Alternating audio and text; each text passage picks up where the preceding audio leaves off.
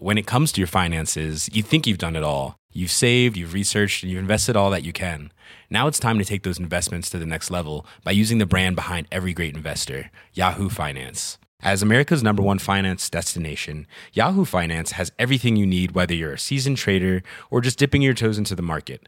Join the millions of investors who trust Yahoo Finance to guide them on their financial journey. For comprehensive financial news and analysis, visit yahoofinance.com, the number one financial destination, yahoofinance.com. Hey, it's Danny Pellegrino from Everything Iconic. Ready to upgrade your style game without blowing your budget? Check out Quince. They've got all the good stuff shirts and polos, activewear, and fine leather goods, all at 50 to 80% less than other high end brands. And the best part? They're all about safe, ethical, and responsible manufacturing. Get that luxury vibe without the luxury price tag. Hit up quince.com slash upgrade for free shipping and 365 day returns on your next order. That's quince.com slash upgrade. You're listening to Cork Today on replay. Phone and text lines are currently closed. This is Cork Today with Patricia Messenger. on the home of Cork's greatest hits. Cork's greatest hits. Cork's, Cork's, Cork's greatest hits. C103. And a very good Monday morning to you. Hoping we find you in great form. It's a lovely, bright morning out there. As I was saying in the forecast, it's a little bit nippy this morning, but it is going to brighten up and warm up as the day uh, goes on. Uh, John Paul is extending his weekend, taking a long weekend, so he's not with us today. So Bernie is taking your calls at 1850 333 103. Uh, you can text and WhatsApp the programme as well to 0862 103 103. And I want to start the programme by, by, going back to uh, Friday night when I was in the Munster Arms Hotel in Bandon for a health and well-being evening that was organised by the Irish Dairy Council and the Bandon uh, Co-op and we had a wonderful, wonderful evening. I was a little bit worried, as was the organisers, with the way the weather had been, with the storm on Thursday and it was still blowing up on Friday. Then there was a lot of rain and then the rain eased off and it actually turned out the evening was quite pleasant because I drove uh, to Bandon expecting and hoping that I wouldn't be meeting floodwaters along the way, but I didn't. And there was a huge turnout. It really was great. And I just want to say hi to everybody I met. I always think when I come away from an event like that, I should have a notebook with me and take down the names of all of the people. But then if I did that, I'd be here all day uh, saying hi to everybody. So hi to everybody. It really was lovely uh, to meet so many uh, listeners to the programme who came along to the Munster Arms Hotel. Paula Mee, uh, the dietitian, gave wonderful talk as always. I've heard Paula speak before. She just makes such sense when she talks about uh, nutrition and trying to dispel myths. She actually always reminds me of our own Annalise Dressel. They have uh, they're of a similar vein. They don't sort of talk over people. They they put it in layman's terms so that you really are able to understand it. And then there was the most fantastic psychologist that I've ever, I think, heard speak. Uh, psychology can be quite a deep and a heavy subject. And a guy by the name of Shane Martin, he's up Sligo way. It was hard to. I know he said at the start he was trying getting people to pinpoint his um, accent, but he's sort of on the far side of Sligo. Uh, but he gave five tips uh, to help us enhance a better quality of life. He was funny, he was on point, and he really got his message across. He was terrific because I know afterwards the amount of people that mentioned uh, the psychologist and, and his talk. He really was excellent. And then I had absolute great fun helping out on the cookery demonstration with Olympic uh, Irish athlete uh, Derval O'Rourke, one of our own. She's such a lovely sweet young woman. She really is terrific. And she was doing a cookery demonstration, and we had a little bit of a chat about her life and what she's up to at the moment. And of course, she has just finished the filming of Ireland's Fittest Family, which is going to be on the TV. I think it starts in two weeks' time. I think I saw the first ad for it actually on TV uh, last night, and it's one of those programs, kind of a winter's evening program, isn't it? Ireland's uh, Fittest Family. But because all the filming has was done during the summer, it's all. Com- complete. She knows what family has won. She knows what coach has won. But no matter how we tried, though, she was giving nothing away. She'd be a great poker player, I'll tell you that. Uh, and of course, Ireland's Fittest Family is going to be really competitive this year because the four coaches.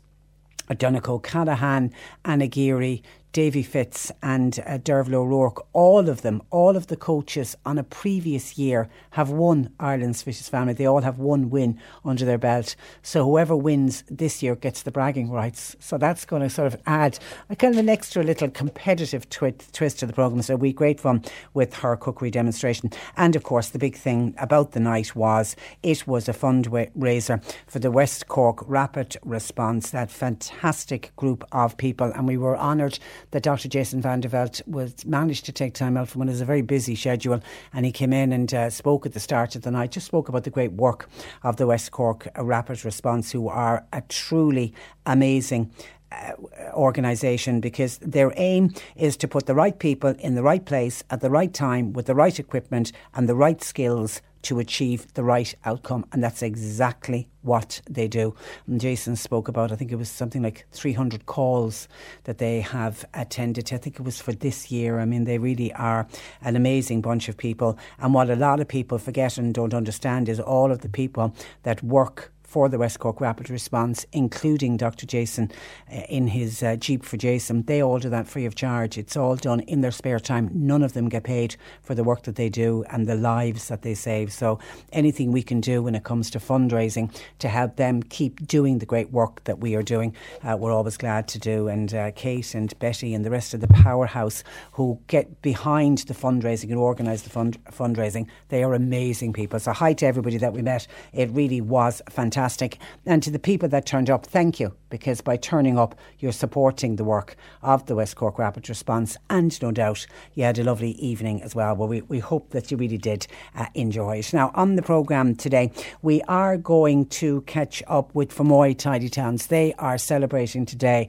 and only right. They're back on top of the IBAL Litter League survey, which has been going now for well over 10 years at this stage, the IBAL Litter League survey. And when it all started, Fermoy at the time wasn't doing that well, but they're one of the towns that really proves when you get everybody together. Because in order to do well in like the Tidy Towns competition, are this, the IBAL Litter League survey, are the, the the council have a litter league survey as well. You need everybody. You need everybody singing from the same hymn sheet, and you need a community spirit, and you need everybody having sort of a sense of pride in their area. That if you see litter, rather than moan about it, that you do something, that you pick up the litter and that you bring it home with you. And I know, uh, and this is reflected all over the county.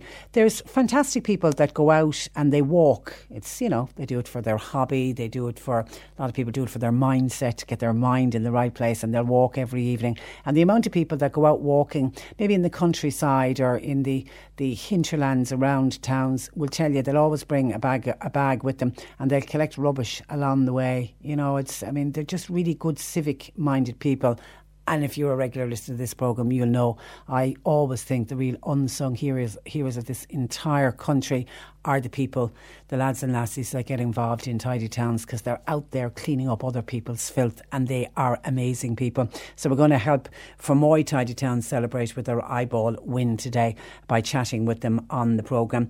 Uh, car insurance and the need to shop around on car insurance. I think everybody knows that you know you can't now, when your quote comes in the door, simply accept that quote. Well, there's a survey has come out that has looked at older people when it comes to their car insurance premium, and the survey that we're going to look at looks at a quote for one gentleman, I think in his early seventies, and the difference between the dearest quote and the cheapest quote was eight hundred euro. I mean, a staggering amount of money. And my fear with older people, older people have a tendency to be very loyal. They're loyal in that they'll use the same shop. They're loyal in that they'll use the same electricity provider, the same phone provider, and they'll also use the same car insurance provider. We know we've seen it with health insurance providers as well. And it really does look like they are not in any way benefiting from that loyalty, which is a real shame. So we're going to talk about that uh, today. And I suppose get the message out to people if you are an older driver, then please shop around for your car insurance. But also, I think, put the word out to the adult sons and daughters and grandchildren of older people to make sure that if your mum or dad has, you know, their car insurance is up, to check in with them to say, oh, what's your quote this year? Have you looked around? Maybe do the looking around for them. If they're not that maybe computer savvy, they're not on the internet, do the bit of work for them and save the money. I mean, to save somebody 800 euro on one, uh, one year's car insurance, staggering, staggering uh, amount of money. I'm looking forward to after 11 when Evelyn Brown is going to join us in studio. Evelyn is mum of little Anna and Anna's Dream to Dance. We've been involved this year in trying to promote and highlight any fundraising efforts that were going on on behalf of little Anna Brown, who needed to get spinal surgery done. She needed to go to the States. The operation, while it would eventually have been available here in Ireland, Anna's parents felt it was going to be too late and the damage was going to be done. So they decided to move while she was younger. They discovered in Missouri, in the States, a hospital that was willing to do the operation. Anna was a good candidate for the operation, but what was in their way? Hundred thousand euro. We know what it what it costs to get any kind of surgery like that done in the states. So they said about fundraising, and of course they couldn't move. They couldn't go to the states until they had the money fundraised. But they got all the money in, and they went back into the summer. And Anna is home now, back in school, and she at the start of the month celebrated her eighth birthday. And we just said time to catch up with Evelyn to see how little Anna is doing. So we'll chat with Evelyn uh, later on on the programme. This news that broke over the weekend of landlords looking for viewing fees really took me by, by surprise. Couldn't quite understand what it was all about until I started reading up on it. So we're going to look at it in more detail. Now, it does seem at the moment that the the viewing fees it's happening in Dublin and it's becoming quite common in Dublin.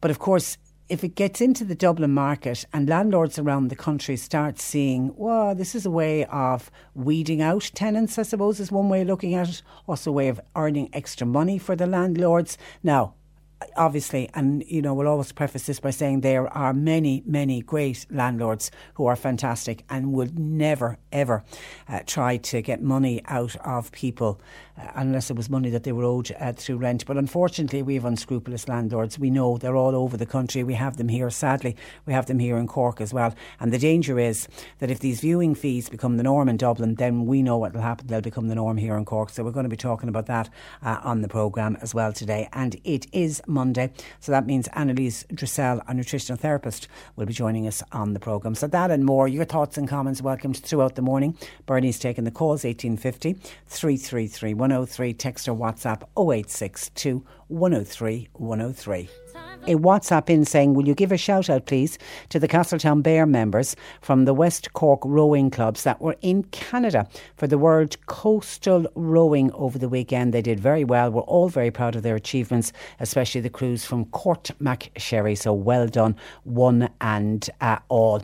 And hi, Trish. This is from Mick in Aragon. I was at the county senior hurling final yesterday between uh, Imo uh, Imokilly and Midleton. The standard of hurling was shocking.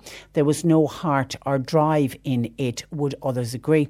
Also, paying had to pay 25 euro. It was complete robbery, uh, says Mick from Aragon. Well, if you people want to comment on the standard of the hurling, but I know a lot of people want to comment on the fact that it was 25 euro to get in. And yesterday on our Twitter uh, account, uh, we had a piece up about the fact that we were getting calls in that people were disappointed with the attendance in Páirc Uí Chaoimh and that the ticket prices at 25 euro appeared to, um, uh, that there was a lot of criticism about the fact that it was 25 uh, euro. And we asked for people's thoughts on our Twitter and we had a big reaction uh, on it. Just let me recap on some of them. Will said, absolute disgrace. Cork GAA should be promoting hurling within its clubs by making it inexpensive to attend a game where many Cork seniors were playing. It's the same old story, grassroots GAA being forgotten about. Thank God for JP McManus, says Will.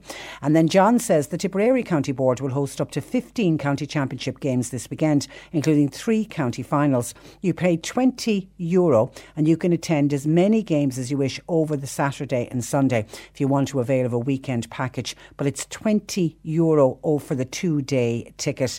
Uh, somebody else, Steve Stevie said 10 euro for Parnell Park yesterday for a double header. They did it to encourage children and families. Without them, there's nothing. And Kevin says pure greed hitting the pockets of decent grassroots supporters in Cork. I heard of a family who had to spend 90 euro for two adults and two students, which is not on at all and utterly disappointing. How can any county board member justify the price? And comments like that go on and on and on. Well, reading in the Examiner in the sports supplement today, the Cork County Board Chairman Tracy Kennedy defended the increase in the ticket price for the hurling finals at Páirc Uí Chaoimh yesterday. The 25 euro ticket was 5 euro up on last year. Students and old age pensioners got in for 20 euro and juveniles were free. Tracy Kennedy pointed out that it had been possible to purchase tickets slightly cheaper. You could have got it for 22 euro online prior to uh, yesterday.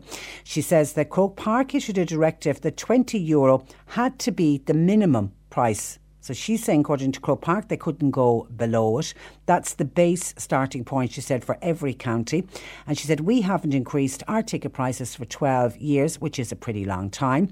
As well, she said, it's important to point out that the, the, the 22 euro was available up to midnight on Saturday night. So if you really wanted to get it slightly cheaper, you could have, is Tracy's point. All of these factors, she says, were the things that fed into the decision being taken. She's a small bit disappointed that people might think the county weren't worth 25 euro. She said, I can understand when there's a price increase, people aren't often happy about it, but she said, you're talking about two very high quality games. And let's not forget Páirc Uí Chaoimh and all of the brilliant facilities. She said all that has to be taken into account when setting the price. Now, last year, this is the big one, was the uh, poor, well, the lower attendance. Last year, 16,226 people turned up for the senior final double header. It was Nemo Rangers St Finbarr's football replay and it preceded the Imokilly Blackrock uh, Blackrock clash.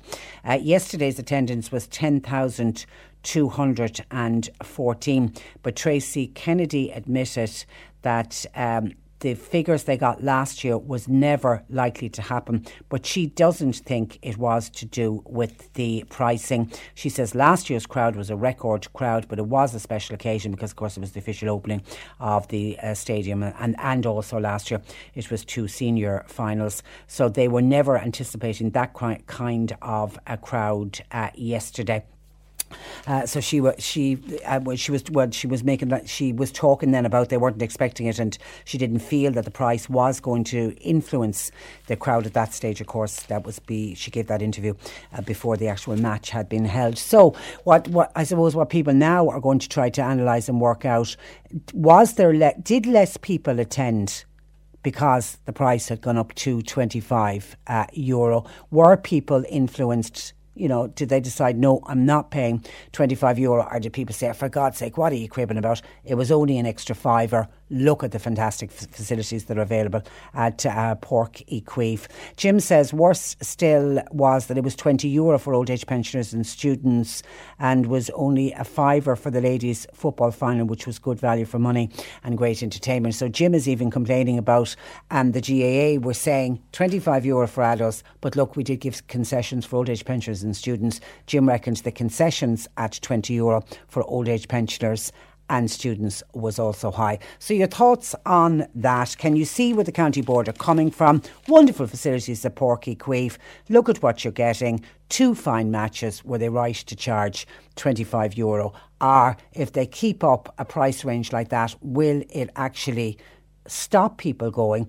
And then it's the law of diminishing returns. They'll have to really look at that because if you're going to get less people paying the 25 euro, are you not better off getting more people paying the 20 because ultimately you'll make more money if more pay the 20 than if less, less pay the 25 euro. Your thoughts welcomed 1850 333 103. Text or WhatsApp 0862 103 103. You're listening to Cork Today on replay. Phone and text lines are currently closed. C103, home of Cork Today with Patricia Messenger. Weekday mornings from 10. Text Patricia with your comment now 086 082 103 103. Older drivers have been told to shop around when renewing their car insurance after a survey found quotes can differ by as much as 800 euro for the same motorist. The survey was conducted by insuremycars.ie and joining me managing director Jonathan Hare. Uh, good morning to you Jonathan. Good morning, Patricia. Uh, you're, you're welcome. Can there be any explanation for an 800 euro difference for the very same motorist from cheapest to dearest? well, what we've noticed in the last couple of months is that the insurance companies are gradually reducing their prices in certain areas. And one of the areas in particular that stood out for us was drivers over the age of 70. Um, some cases, the insurance companies have dropped their prices by more than three or 400 euros. So while there's a big difference, it's probably because the other insurance companies haven't copped on that this is a good area for the insurance companies to be in. Um, maybe historically, the insurance company data shows that drivers over 70 aren't as good a risk. But, you know, there is a saying out there that 70 is the new 60, 60 is the Yeah, new 50. So yeah. I do I do think that a couple of insurance companies have copped onto this and realised that drivers at this age are actually good drivers and they're experienced. So it's not the differential that's probably important because I think the others will probably come in line as well. But it's a good sign that some of these insur that the other insurance companies have actually dropped their prices and recognised this fact. But many older drivers, Jonathan, would be loyal to companies. And obviously, if they're with one of the companies that you're talking about that hasn't copped on, that loyalty could now be costing them. That's a great point because that is costing them because you know some of the insurance companies that traditionally were quoting drivers in this age category are no longer the best for them. And yet, let's say you take a driver in this age category that was shopping around. Potentially, they shopped around for two to three years um, and found that they weren't getting any lower prices and have now decided that it's not worth their while shopping around. Plus, they've been reading about the increases in premiums for the last couple of years, and some of them are accepting it and saying that's just the way it is. But it's definitely not. Like, if you are a driver in this age category and you're claims free and you've seen your price go up on last year, I can practically guarantee you, and it's a very difficult thing to do, that you will see a lower price if you shop around. Yeah, because when we mentioned earlier that you were going to be joining us on the programme, a listener contacted us to say her mother, 73 year old, the insurance premium came in and they were shocked to see it was gone down 150 euro from last year. Yeah, so uh, that's a good reduction for somebody. Um, but the point is, though, that some people will see their price going up maybe 20 or 30 euros. And because it's only gone up 20 or 30 euros from last year, they're going to think, well, that's not too bad. Yeah. But I can, again, I can, it's very rare I'll give a guarantee on the insurance because there's so many different factors that come into play. I would say if your price has gone up, if you ring around, you will not just save the 20 or 30 euro increase that you're seeing on last year, you'll save a good bit more. And that example you've given there, that 150 euros, um, that would be typical, not untypical, for somebody who shops around. Yeah, and, and because not all older people are, are tech savvy, really older children should keep an eye, shouldn't they, on parents and relatives' insurance quotes just to make sure that they're not doing this loyalty thing. And because for years we've been hearing about insurance costs going up, an older person might get the premium in going, oh, sure, it's going up every year, and just simply pay it. That's a, that is what's happening, and like I, I'm, I don't want to sound patronising to older people not shopping around, but a huge amount of the calls that we get are people who say to us, "My son or my daughter or my niece or my nephew said I should ring," and they can't believe how much they're saving, and that's people who are saving 300 euros, 150 euros, 200 euros, and the cover that they're getting is exactly the same, if not better, than what they had before. Because sometimes, again, some of the um, more mature drivers, they're very aware of the type of cover they want, opposed to what a young driver will have. They'll they'll know uh, the types of benefits they wanted included on their policy. You'll get the same benefits, you'll get the same cover, you'll just get it for a cheaper price, and it is as simple as that. Okay, and these, and we're, and we're talking about a cohort of people who are on a fixed income. So, I mean, it's, you know, every every penny is is is worth a lot um, uh, to them. And then for the general population, uh, Jonathan, uh, tips for all of us on on lowering insurance premium. For example, like having a named driver can actually reduce your car insurance. It, it definitely can. Having a named driver, in some cases, having two named drivers can, can save you money on your car insurance. Um, if you look at, say, younger younger drivers, which is the area that has been hit the most moment, the advice that I give to all young drivers is um, if you intend to drive, say, at the age of 19, 20, well, go and get your driver's license at the age of 17, as in your learner permit. Do do your lessons. There's a requirement to do 10 or 12 lessons. Go out and do that. And apply for your test as soon as possible. Because when you do eventually decide to go on the road, the length of time you've held your full license will also be taken into consideration. So don't try and do it all the time you're going to get the car. Prepare for it and do all this. The minute you hit 17, I would tell everybody I know the first thing you do when you're 17 is go and sit your theory test. Um, that will save someone a lot of money. Um, in general, for the you know everybody else out there, the, most important thing is shopping around. I mean, who who who you're who was best for you last year um, is is no guarantee that it'll be best for you again this year. So shopping around is the biggest um, saver that people will have. Um, making sure your car has a valid NCT. A lot of the time, if you're shopping around for car insurance, the insurance companies at the time you're telling them what your registration number is, they will know if that car NCT is in place or not. So you might be somebody who's booked in for an NCT next week. Um, the difference in your price could be hundreds of euros by waiting till the NCT is actually updated. Instead Well, I'd say a lot of people aren't aware of that. And of course, No, they're- they've, they're the, the insurance company have access from your car registration number. They'll know. They do, and they all will access it. So, but it'll automatically give you a higher price, or in some cases, no quote. Whereas if you wait until the NCT is valid, um, or making sure that you do maintain your NCT is probably the best advice I can give you, and, and not let it run out. Well, that will give you a significant saving as well. Are we seeing a drop in the cost of car insurance? In certain categories, we are. So, insurance companies seem to have a better appetite for car insurance than they did this time last year. So, in, initially, what insurance companies will do is they'll cherry pick. So, they'll go for the um, driver with 10 years no claims bonus, full license, a, a new enough car, and everything ticking all the right boxes. Um, this release in relation to the more mature drivers seems to show that insurance companies have now stepped out of that comfort zone and are looking at other areas that they can write business, which is why we've seen reduction premium for the more mature drivers. So if you're claims free, your car is um, NCTs and it's sort of a newer vehicle, everybody, you know, no claims, no penalty points, and doing everything right, well, then you should be seeing a reduction. People with penalty points, people with cars that doesn't have an NCT, are older vehicles, young drivers, they're the ones that probably haven't seen a reduction yet. Okay, all right. Always uh, good words of advice, Jonathan. Thank you for that, and uh, thanks for joining us. Thanks, Patricia. Good morning. Good morning to you. That is Jonathan Hare of insuremycars.ie. Please do not take the first uh, premium that comes through your letterbox or the email that you get. Shop around. You could save yourself money. If anybody else has examples of how they saved money on their car insurance, let us know. But it does look like there's good offers out at the moment and about time as well. I think many of the older drivers are very, very safe drivers uh, indeed.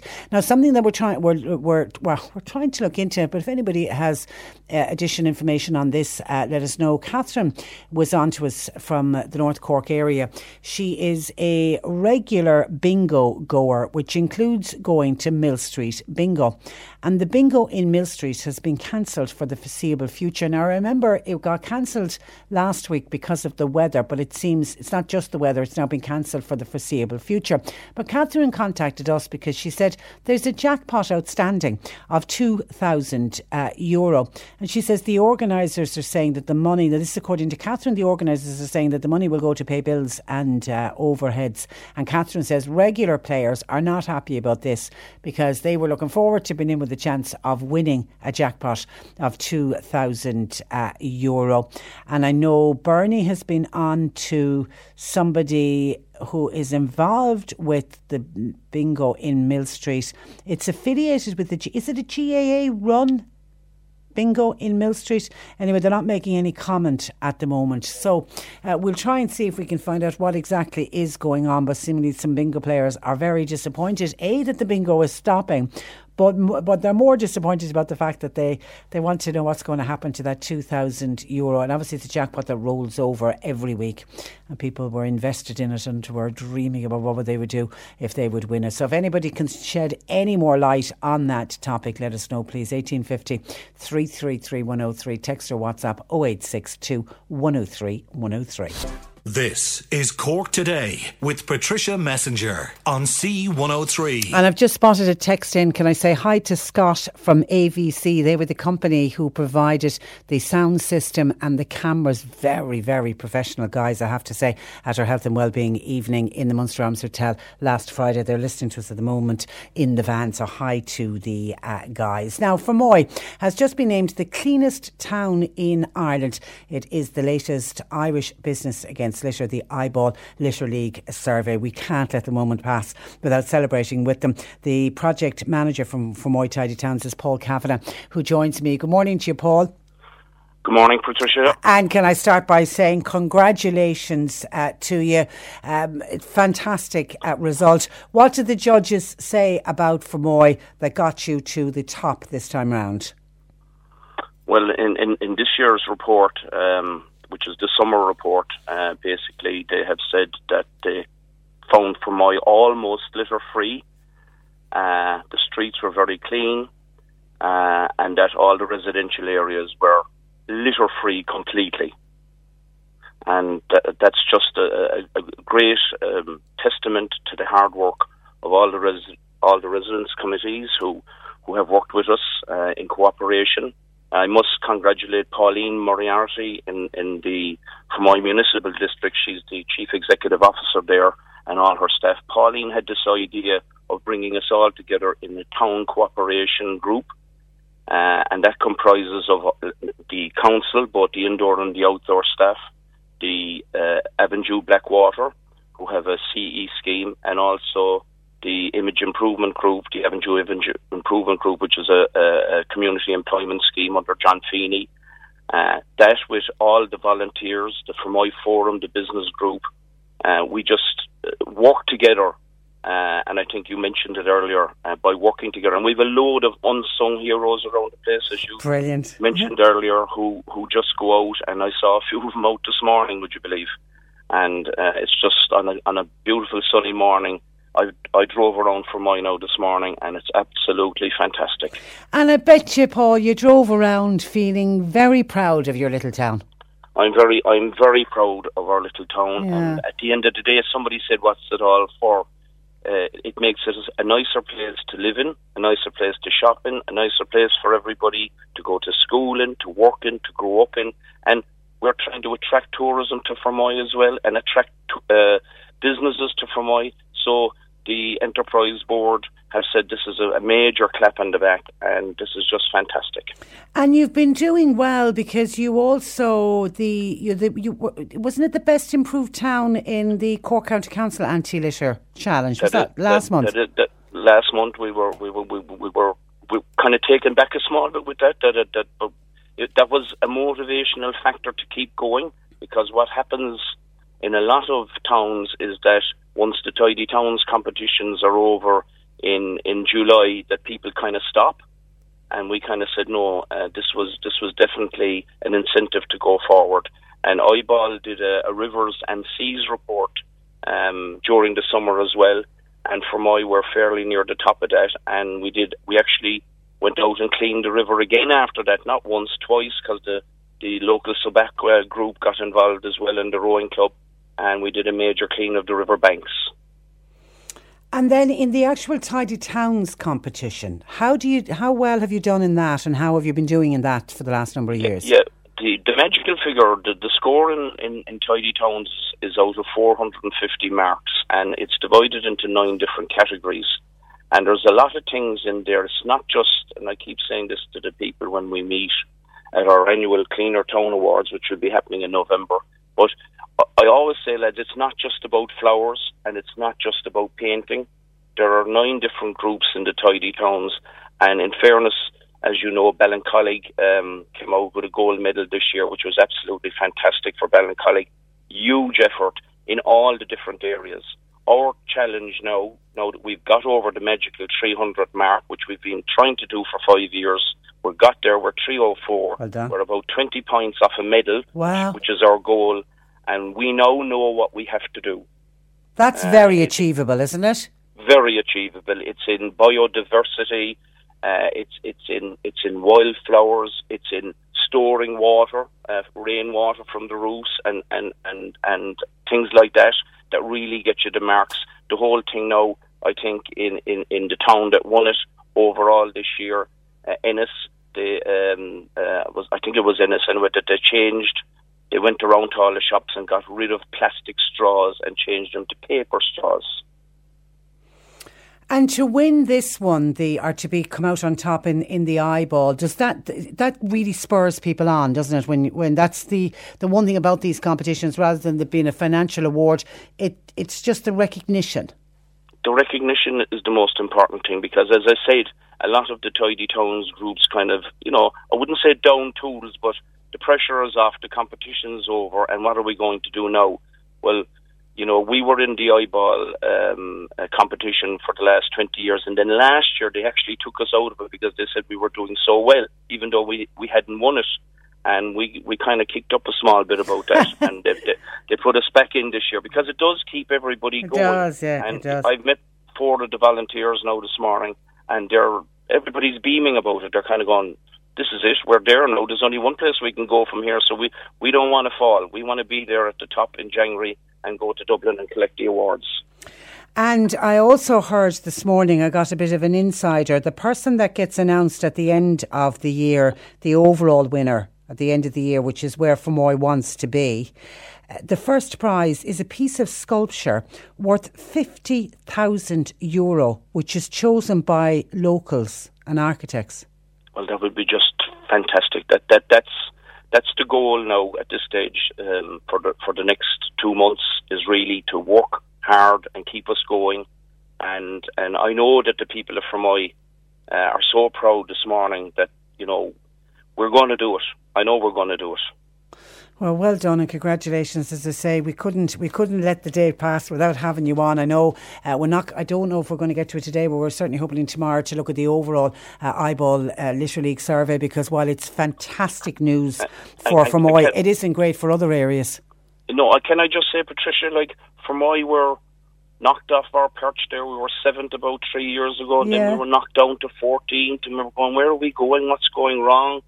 And and we just, you know, so I would say to the groups that have got poor figures or are unhappy, it's just a motivational thing to get up and do more. Because when we were knocked, we when we actually went out and looked, we actually found ourselves that you know what, we could do better Yeah, we could do better. Our chairman, Councillor Noel McCarthy, just keeps us going. When heads drop, he says, lads, come on, let's lift the heads. We can do better. And I must mention the schools as well. We're getting all the seeing the schools. It's all about cooperation. That's the word.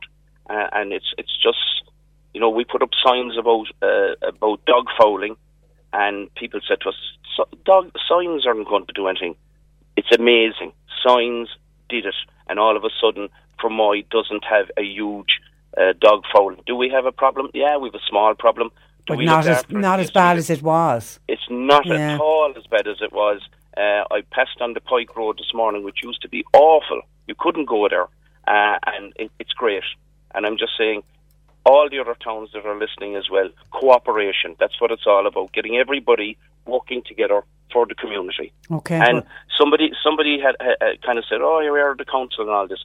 We in in the council they've had huge cutbacks, and I think we had six guys on the ground in Fermoy, and now we've only two. But the two guys work hard, and and you know what I mean. They do the work, and there's now going to be new people coming on, and that's going to be that's our incentive. We're assisting them. We're not trying to take their jobs away, you know. And it would be great, as you said. There's people going out with bags this morning. You know, we're just doing it to keep the place looking well. Sense of pride in your community, you can't Sense beat it. Well, once again, congratulations. I can see a number of people wanting to say well done uh, to Paul and the Fermoy Tidy Towns group, and uh, a lot of people mentioning Councillor Noel McCarthy as well. Listen, thank you for that, uh, Paul, and thanks for joining us. Thank you, Patricia. Good morning to Thank you. Good morning. Now, a lot of calls and texts coming in. Let me go to uh, some of them. Hi, Patricia. I just bought a packet of cat biscuits in a shop. The price marked was one euro fifty-eight cent. When I got to the cash desk, I was charged one euro sixty. This is illegal, as it should be sold to me as the price that was on the packet of cat biscuits. If I'd been paying by credit card, then I would have been charged one euro and fifty-eight cent. Because I was paying by by cash. This is one of the shops that's doing the rounding up, rounding down. I consider myself to be on the ball with most things, and I think this is not correct. Now, the rounding up and down, this was to get rid of the one and two cent coins, and it was introduced nationwide um, three years ago, actually. I'm surprised at this. I should do a quick check on this. It was the end of October 2015 was when rounding first uh, came in. And as I say, the whole idea of it is, is to get rid of the one and two cent coins. But the rules and regulations around rounding up and down. Rounding is voluntary for retailers and consumers, and the one and two cent uh, coins uh, will always remain legal uh, tender. And the rounding only applies to cash payments. If you're paying by credit card or debit cards, then you get the whatever the, the actual amount was. Uh, they don't round up or down with credit cards or uh, debit cards. Now, the the actual retailer um, can and they have been rolling it out. They don't have to ask the customer, but it's up to you as a customer to say if you don't want rounding applied to your bill.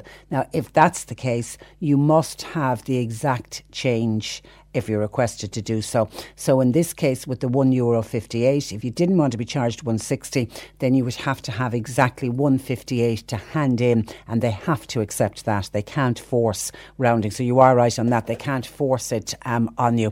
And I don't know if you got into discussion or not uh, with the shop, but they're the rules and regulations around rounding. And somebody else was on saying, Patricia, would you put a call into the ESB, please, that the street lights are out at Spa Glen. It's before you come to Centra, just at the corner.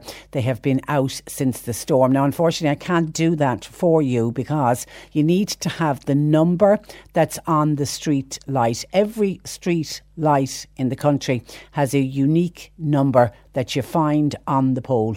If you discover a street light out in your area, then you need to go to the pole, take down the number, and report the fault. You'll need the name of the street or the road that the light is located on. But the most important thing is you need to have the number that's on it. You then contact your local authority with that information and they should be able to sort it out. There's also a really good service if you're online where you can report report a faulty street light. It's called fixmystreet.ie. If you want to go on to that website, you can report it there as well. But the same when you, if you're going onto the website Fix My Street, you need to have that unique number which is on every pole. So hopefully you'll be able to get that track that number down either get onto the local authority or go online. Okay.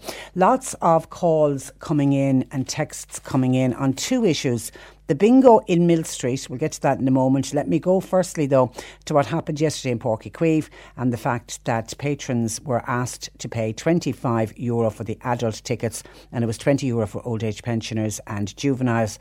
And many people contacting us this morning felt that that was too expensive. And one wonders, did it add to the crowd numbers which came in at I had the figure there earlier. I think it was just over 10,000 people uh, attended. 10,214 was the attendance that was announced yesterday, but that's down on the senior final double bill last year between Nemo Rangers and St Finbarrs. And that preceded the Imokilly Black Rock clash last year, and that was over 16,000. But you know, as people say, you can't compare like with like because that was the official opening of the uh, stand. Okay, some of your comments in on this savage price says the listener, for the final yesterday, which did reflect the small crowd for one of the biggest sporting days in Cork. We often had 20 to 25,000 people back in the day, but that was when we had realistic prices at the gate. And yesterday, the no standing option for the smaller pockets. Again, the famous county board, as with the Liam Miller tribute match, are lost up in the clouds in their ivory towers, way away from the ground roots and the man on the street. What was charged in Waterford, Limerick, and Tipperary for their county finals, says a texter. Well, somebody said that in Tipperary, what they did was you paid 20 euro, but it was a two day ticket and you could go to whatever matches you wanted to go, or you could go to all of the matches, but they had a special uh, rate of 20 euro. Somebody, was somebody else saying Parnell Park? Was 10 euro. I don't know if that was a county final um, or not. Uh, Jim says, why would Tracey Kennedy say that Croke Park set the price? Surely the Cork County Board have the power to set its own pricing structure, says Jim. And Jim is commenting on when I mentioned it's an, it's an interview that Tracey, the county board, Cork County Board chairperson gave to Denis Hurley, and it is in the sports supplement of the Irish Examiner today. And she stated in that interview that Croke Park issued a directive that 20 euro has to be the minimum uh, price. And then they decided at the Cork County Board that they would put it at, uh, they thought it was worth it to put it at 25 uh, euro because of the matches and also because of the great facilities at uh, Páirc Uí Chaoimh. But she, she was saying from that. Now, I don't know if that was reflected around the country because if you go by the Tipperary one, they were giving two days for the 20 euro. Surely that wouldn't have followed the directive from uh, from the Croke Park, or, or maybe it would. I don't know, but that's the reason that Croke Park was mentioned. It's just that they had a minimum price that it shouldn't be below that. And then obviously up to each individual county if they want to put the price up or down. And the county board in Cork decided to go to 25 euro. Some of your texts or some of your calls in on this. John in Blarney was going to go to the match yesterday, but he said, look, plain and simple, when he discovered the price, he realised it was too expensive. He would have been bringing three students along with him. So that would have meant 85 euro for himself and the three students. Now he said it was only 5 euro to go to the ladies' football. They do not get enough respect from the GAA authorities, and I'm assuming that's the ladies you're talking about don't get the same uh, respect. That's from John in Blarney. Ellen in Ballyhay al- always goes to the matches, but she said sorry now, but it was just too dear yesterday. 20 euro would have been enough to charge, and students don't have 20 euro to spend on matches. A tenner would have been enough for them. So 20. Ellen is saying 20 euro for the adults, which obviously would have appeased Croke Park if they're saying it has to be set at 20. And then the concession tickets, the old age pensioners and the students, give it to them at 10 euro. It would be interesting to see how many more people would actually have gone if it had been set at uh, that. Uh, thank you for that. That's just some of the calls and comments coming in about the match yesterday. And, and, and I'm particularly, as I say, interested to hear from people who just didn't go because of the cost when they realised it was going to be 25 euro a ticket. And a lot of people contacting us about bingo in Millstreet and the, the fact that bingo in Millstreet is gone. A lot of people very disappointed and very upset about this. The girls in Mallow said no more bingo in Millstreet. Very, very disappointed indeed. Some of your texts in Mary says, Patricia, Millstreet was a great friendly bingo. But they started putting reserves on some of the seats and they also cut down on the prices. So if they've decided to end it, they can only blame themselves. Sorry for that, says uh, Mary. Someone, uh, and then we. Bernie has taken a number of calls in on the bingo. Let me get to some of the calls uh, that have come in on this. Um, Fiona in Mallow used to also go to bingo in Millstreet every single week. She said the same thing happened at the bingo in Mallow in Woodview Drive, in that the bingo ceased. They had to pay out the jackpot that was outstanding. They had an extra bingo night in order to pay out that jackpot because people are very annoyed. Well, people are disappointed that the bingo has stopped, but people are very annoyed that there was 2,000 euro in a jackpot and nobody knows what's going to happen to the jackpot. Well, our first caller led us to believe that the organisers were going to use the money to pay off bills and pay overheads, and then it's linked to the GAA uh, in Millstreet. And people are rather annoyed about that. The regular bingo players who feel, you know, they have a share almost in in that jackpot. So that's interesting that it happened in the bingo in Mallow, but they did pay out the jackpot. They had the extra night in order to pay it out.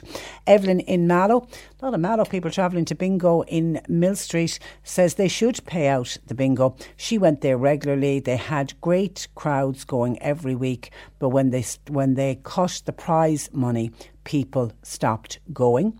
John, also in Mallow, went to Millstreet Bingo every week. He loved going. He said he admits, yes, the crowds were getting small, but that's because they brought down the prize money.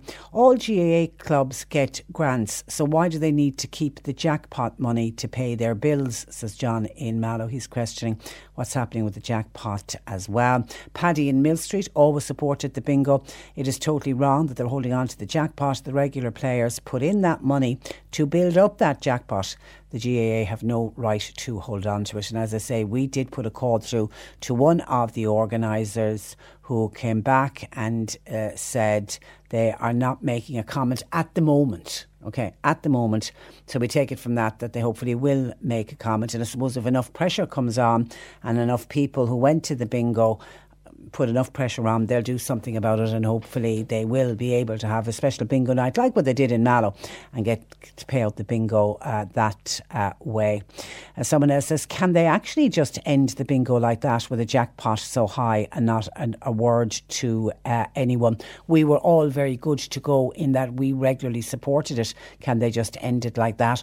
Well, I checked with Bernie, who happened, who's producing today. She happened to be on. She took the call last week when they announced that the bingo was cancelled due to the storm.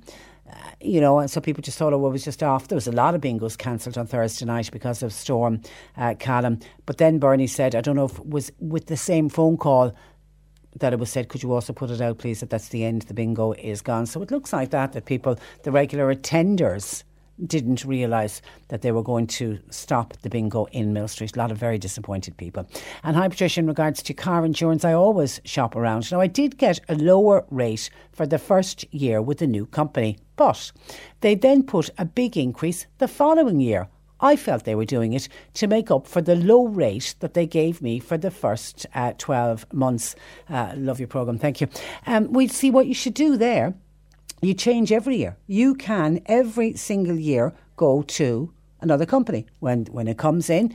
If you get the quote that you like and you take it the following year, I mean it's the one thing, the one message that we're trying to get across, and certainly all the experts in the field will say that we've got to stop this thing of having loyalty to a company for any kind of utility and it includes car insurance. So you literally need to shop around every single year. So the second year, when you got the premium, which had the higher higher premium than the first year, you should have then parked it, pardon the pun, and started shopping around. And you probably would have got a lower quote. It's the same, we're now told, with our electricity and our gas providers and our phone providers. Most, it'll be a one year contract that you sign in for as soon as the contract is up. We're told keep shopping around. Certainly on the electricity, people are saving huge sums of money by every single year changing providers. It seemingly is the way to go.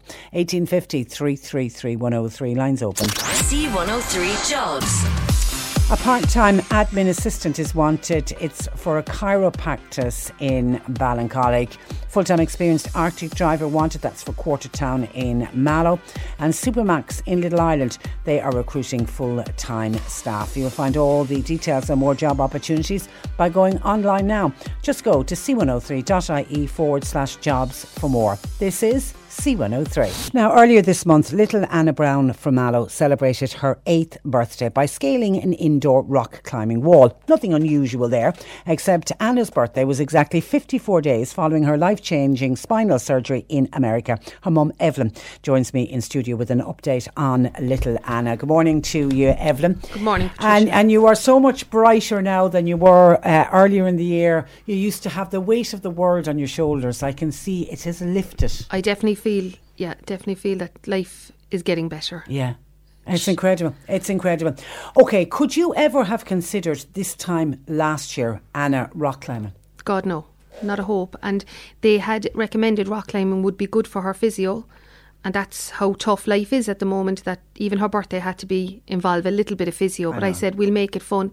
So I took herself and her sister and two friends up to Cork, explained to them what Anna had only had recent surgery. And yes, she did struggle. She was a lot slower than the other kids, but she's very, very determined, as you can see from the video I sent you. And she sat down next to me afterward and she said, I'm so proud. And I said, I'm so proud too. She said, I know I'm slow and I know it's tough, but I can do it. And I couldn't do this a few months ago. Wow. So in that moment, Patricia, I knew I had made the right decision because even though I'm 70, 80% sure that yes, this is good, this is amazing, but like at the moment, Anna's expressing new reliefs every single day of how better her body is feeling. So she's eight.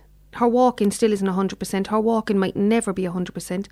But the simple tasks of like climbing a wall that any seven or eight year old should be able to do, I've just given her given her, you know, options that that mm. door was closed and we didn't even know that it was that jammed shut. And she was only going to get worse. Without- 100%. a 100% only going to get worse. Because the third day, um, when she, it was really tough, I'm not going to lie, to watch her after the surgery was one of the hardest things I've ever, ever had to do. And on the third day, she has to get out of bed. And she was brought into, um, in a wheelchair, into physio, and she stretched out on a big bed, like a double bed. And she just said, Oh, God, my body just popped. And I said, What do you mean? She said, Everything feels free. So this is stuff that we couldn't see. She is taller, no shadow, no doubt. Yeah. She's taller. Um, she was on a swing about two weeks ago, and she said, "Look," she says, "I can swing myself." She's always been on swings. I didn't know that she couldn't raise herself on a swing, as in get higher. That motion of pushing that your legs motion, out, yeah. she couldn't straighten her legs. Bless. Every time we look at her, she's hanging off the spindles on the stairs, just climbing up them because she can't straighten her arms. Everything. She said her whole body feels better. Now, the highlight of it was we, we went for an eye test um, last week, and his vision is really bad. I told you that she wears special glasses. And we were told on more than one occasion that Anna will never have enough vision to drive, and glasses will not correct that. She passed an eye test the other day with 20/20 vision. Now, I can't tell you if that's down to surgery, and I did ask, I emailed the hospital, and they said, well, he doesn't make any claims that it will improve vision or cognitive development, but he, what he will say is the spasticity takes over their body so much that when it's removed, that they can concentrate on other things. Because the ba- the deteriorating eyesight was linked to the condition, wasn't it? She does have a brain injury that um, where you when when we see things, we all see colour. Yeah. And when it goes into your brain, there's a processing area, and it puts it into picture. So what you see and what I see could still be processed differently, and her processing area is damaged. Okay. So, but again, they say you can retrain the brain to do stuff like people after strokes. Yeah, yeah. But Anna's um, ability, I suppose, to retrain that part of the brain was so caught up with the other brain injury, which was spasticity, which you, you can't. The only way to get rid of spasticity is to what Dr. Park done to Anna. And just explain what Dr. Park did for Anna. He, when we got there on the Monday, we he went through everything with her and examined everything, and then we went for an X-ray of her spine, and they marked the the vertebrae, and it was L1, as they were going to cut into the spine. He removed the L1 of the vertebrae so he could get in further, and then he electromagnetically tested the nerves coming from the brain to find out which ones were damaged, because the nerves coming down like it's like a phone signal. Her signal wasn't getting through, so when her brain was telling her legs to do stuff, this signal was damaged. So he cut them. The ones that were damaged, he cut sixty six percent of her nerves. So um, when she did wake up, she couldn't do anything. She couldn't sit, she couldn't roll, and that was hard to watch because other kids that were having this surgery were going in there with the hope of walking someday. And they didn't have much feeling in their legs to begin with. My child went in there with feeling and came out with nothing. Yeah. And it was hell, I'm not going to lie. You can get um, muscle spasms. Some kids experience muscle spasms, and by God, did she get them. She did. She suffered for the first 48 hours. And bless her heart, she was seven. Yeah. You know, she's God a- and her. not, not, at no stage did she ask me, Mum, what have you done to me? She didn't. But I did question myself. Is it like scoliosis surgery? No, I don't no, think it's so. different. No, it's, different. All right, yeah. you know, because I, I thought of It's with the scoliosis is the spine. This Yeah, is the brain. He the only brain, he only yeah. removed the L one so he could he could get into the Yeah. the fibres from the brain. So when did you and Dr. Park realise it had been a success? How long did was was was that a couple of days after? Well, you see, I didn't see this initially, but like when he came to us after surgery, he said to me everything went according to plan. Okay. So what we were experiencing in the 24 and 48 hours afterwards was very normal to him, but not normal to me. I didn't expect. While I knew she wouldn't be able to walk, I didn't think she was going to be in so much pain. I didn't think she was going to be so angry. I didn't think she was. But I had taken her ability from her. But by day five, I think five or six, she did take her first steps with a walking aid.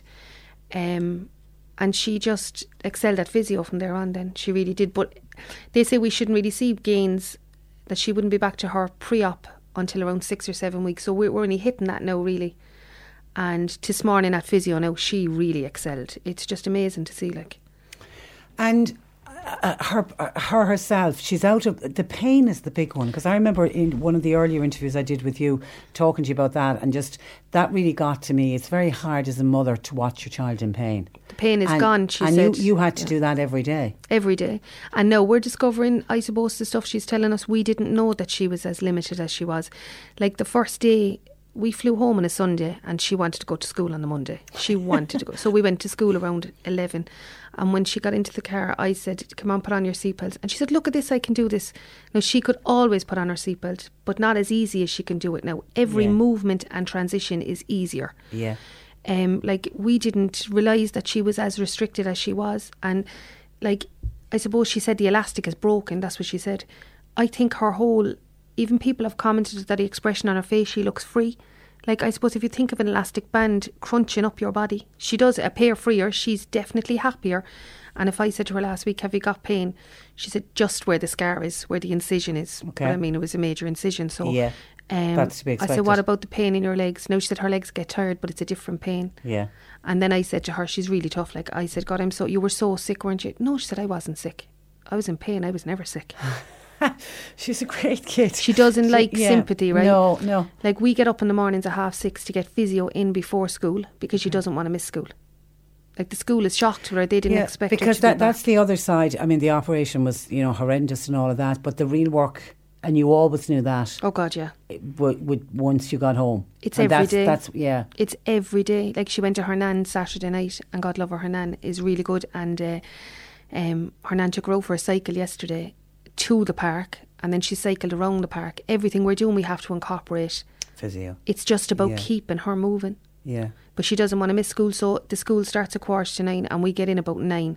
But that's an early start. That's two and a half hours. Like we're up at half six.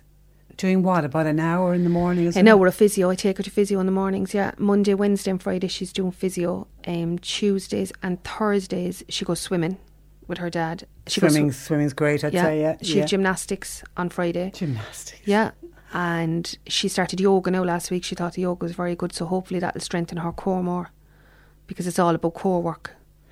And Evelyn, her dream to dance. I was going to start her dancing two weeks ago, but she's really not able. So we're just going to try and get her off. stronger, hopefully after Christmas. Yeah. Dr. Park is coming in April to recheck her. Okay. Not just Anna, any child that he has operated from Ireland. He'll be over in April to check him. And he said he wants to see her dancing by April. Oh, Yeah. And is there a particular type of dancing that she'd like to do? Irish dancing is Oh, our is thing. Yeah. Okay. But we'll wait and see. yeah, yeah. He, so he, he, didn't he say that Irish dancing would be he good? said Irish dancing would be amazing for Anna because there's a second surgery that was meant to be done when we were there, but he just didn't feel that Anna would benefit from it right now.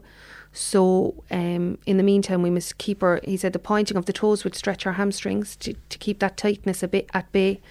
So, it's quite possible that we will be returning sometime, but please God, not for a few years, do you know, yeah. because it'll be growth. The taller she can get, the later we get the surgery, the better Yeah, the benefits, do yeah. you know. So, a very you're heading to a very different Christmas this year to to what you had last year. Oh God, yeah. I, I like. I still can't believe that we can think of doing stuff without having to worry. She, we let, we took her out of a wheelchair at the airport in Missouri, and she hasn't been in it since. It's just part in the hall at home. She like she could manage the length of Malotona, which is something that she couldn't do before. What about Irish doctors and Irish surgeons? Have they seen her? Or No. no, you're not. No, we It's- haven't seen anybody. No, No. She has an appointment with Enable Ireland on Thursday of this week. They do want to see her. They're curious to find out how she Okay. got on. Yeah. yeah, okay. And you, Um, and you, and you'll keep that appointment and everything. Oh and God, yeah, yeah, yeah. Um, but sure, I mean, like, it's not true fault of theirs that she can't get the surgery here. The surgery wasn't available, but they're definitely curious to see how she's getting on. So Yeah, I yeah. can't wait for them to see her. Yeah, they're, you know? they're they're they're in for a fantastic surprise, and I know um, uh, Evelyn. We, we you know we, we can't let the moment pass without talking about the generosity of people. Yeah, and I have a few things here because I know I'll forget. Right. Um, firstly, to yourselves as a station, like you will never ever know how much he paid, how much a vital road he paid in his journey, because the interviews with yourself spread this story far and wide, further than you could imagine.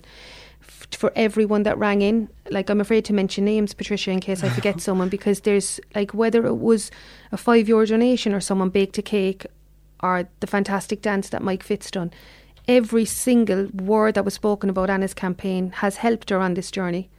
Like, I've come to realise firstly, we live in an amazing community here in North Cork. We really do because we had help from every little village and town around us. Now we had help from the whole of Cork as well. But like that's what got Anna there. And as you say, you saw her climbing. You can actually share that video so Mm. I people will, can see yeah, it. yeah.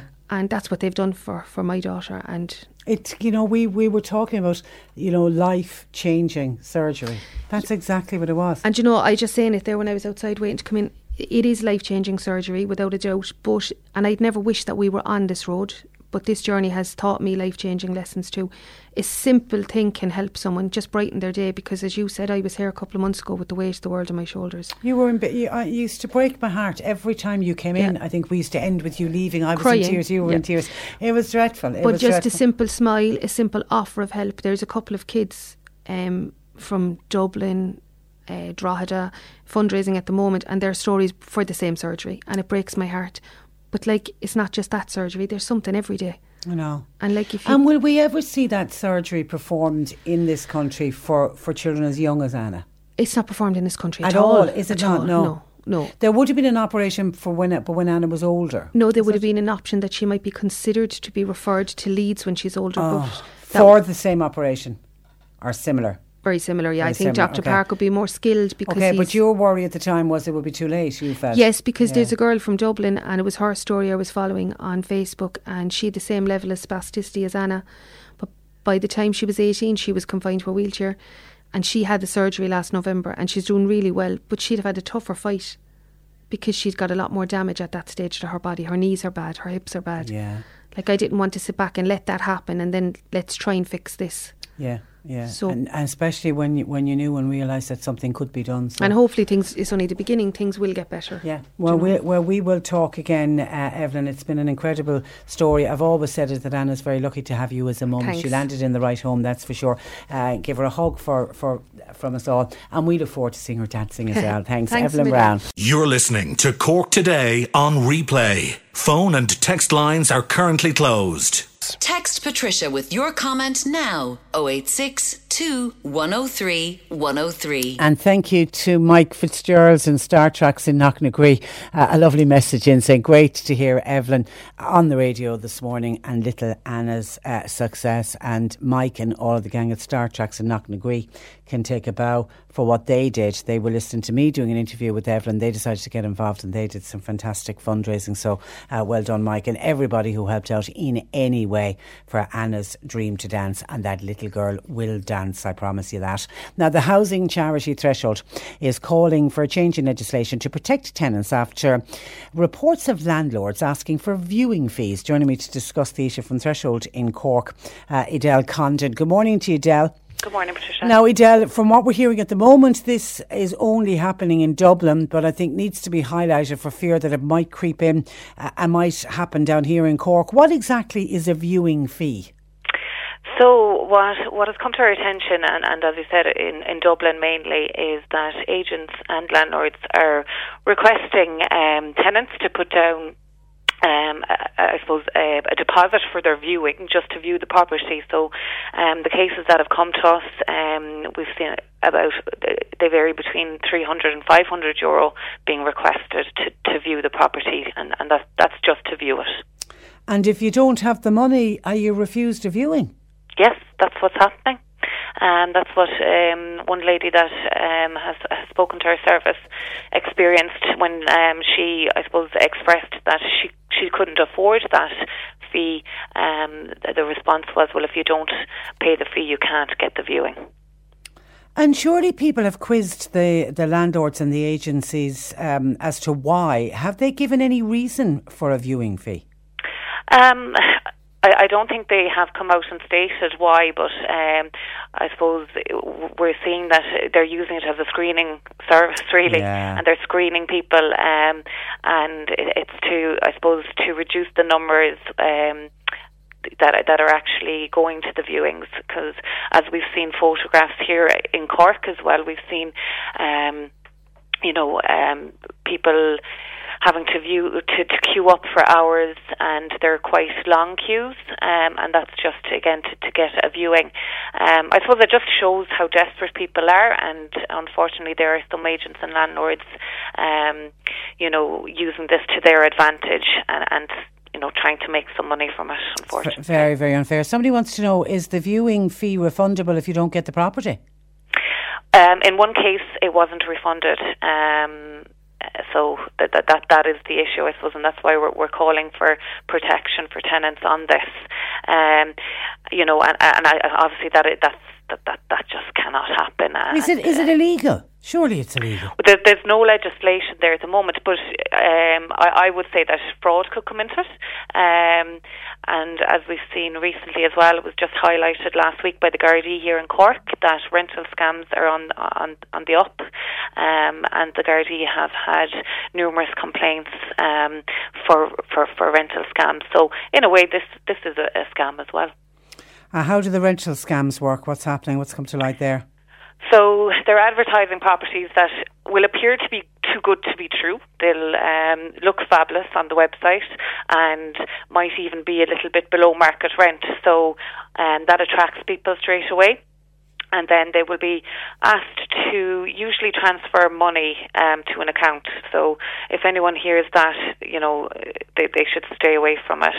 Um, and they seem to be going after. Um, I suppose tenants who are, are new into the country, um, you know, students who are coming over to study and they're advertising and asking for, for deposits to be paid to be transferred. But unfortunately, you know, as soon as the deposit is transferred, the, the ad is taken down. The pro- but the property never existed anyway, did it? Exactly. Yeah, Yeah, yeah. And I was reading over the weekend and it was some threshold who heard of a man who was asked for his PPS number.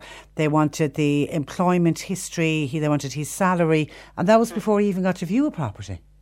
Yes, and that is happening in Cork. Um, we have had reports into the, the Cork office here of that. Um, it, it's it's excessive. There's no doubt about it. Um, agents in Cork are asking for employment references and um, you know asking how much people are earning. Um, I, I, I suppose that that why they're doing it is they want to ensure that the rent will be paid. Um, but at the same time, you know, it is excessive, um, and you would hope that someone wouldn't um, even think about renting a property if they couldn't afford it. So um, it's definitely excessive to be asking those kind of questions. Uh, people on HAP must be finding it very difficult to try to rent a yeah, property. and this is another barrier, um, and hopefully it won't creep past Dublin. But um, to, I suppose, Patricia, everyone is finding it difficult. Um, you know, to to, to even get um, a viewing, or you know, I suppose a lot of people become aware of properties through word of mouth, and that seems to be how people are picking them up from our experience here. Um, I had a quick look on Daft this morning. In Cork City alone, there was only 28 properties being advertised, um, and 243 in the county. so, I mean, that's quite low. People are are desperate, um, you know, and people are having to move further away from their workplace and you know, even take children out of their their schools just to to get a home. So, um, it, it's the rental sector is not a nice place to be at the moment. And then we had the budget um, last week. What what did Threshold make of the 100% tax relief uh, for landlords? Is that going to help tenants in any way?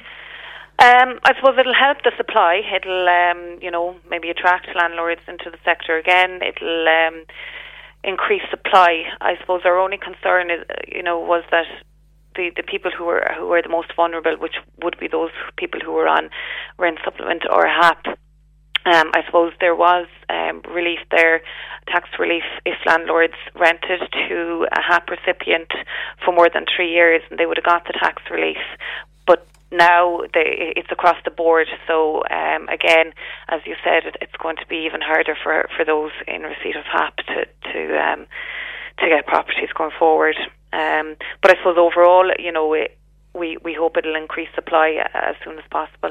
But then it's very much pitting landlords with their 100% tax relief when they're bidding for a property up against somebody who's trying to get on the property ladder.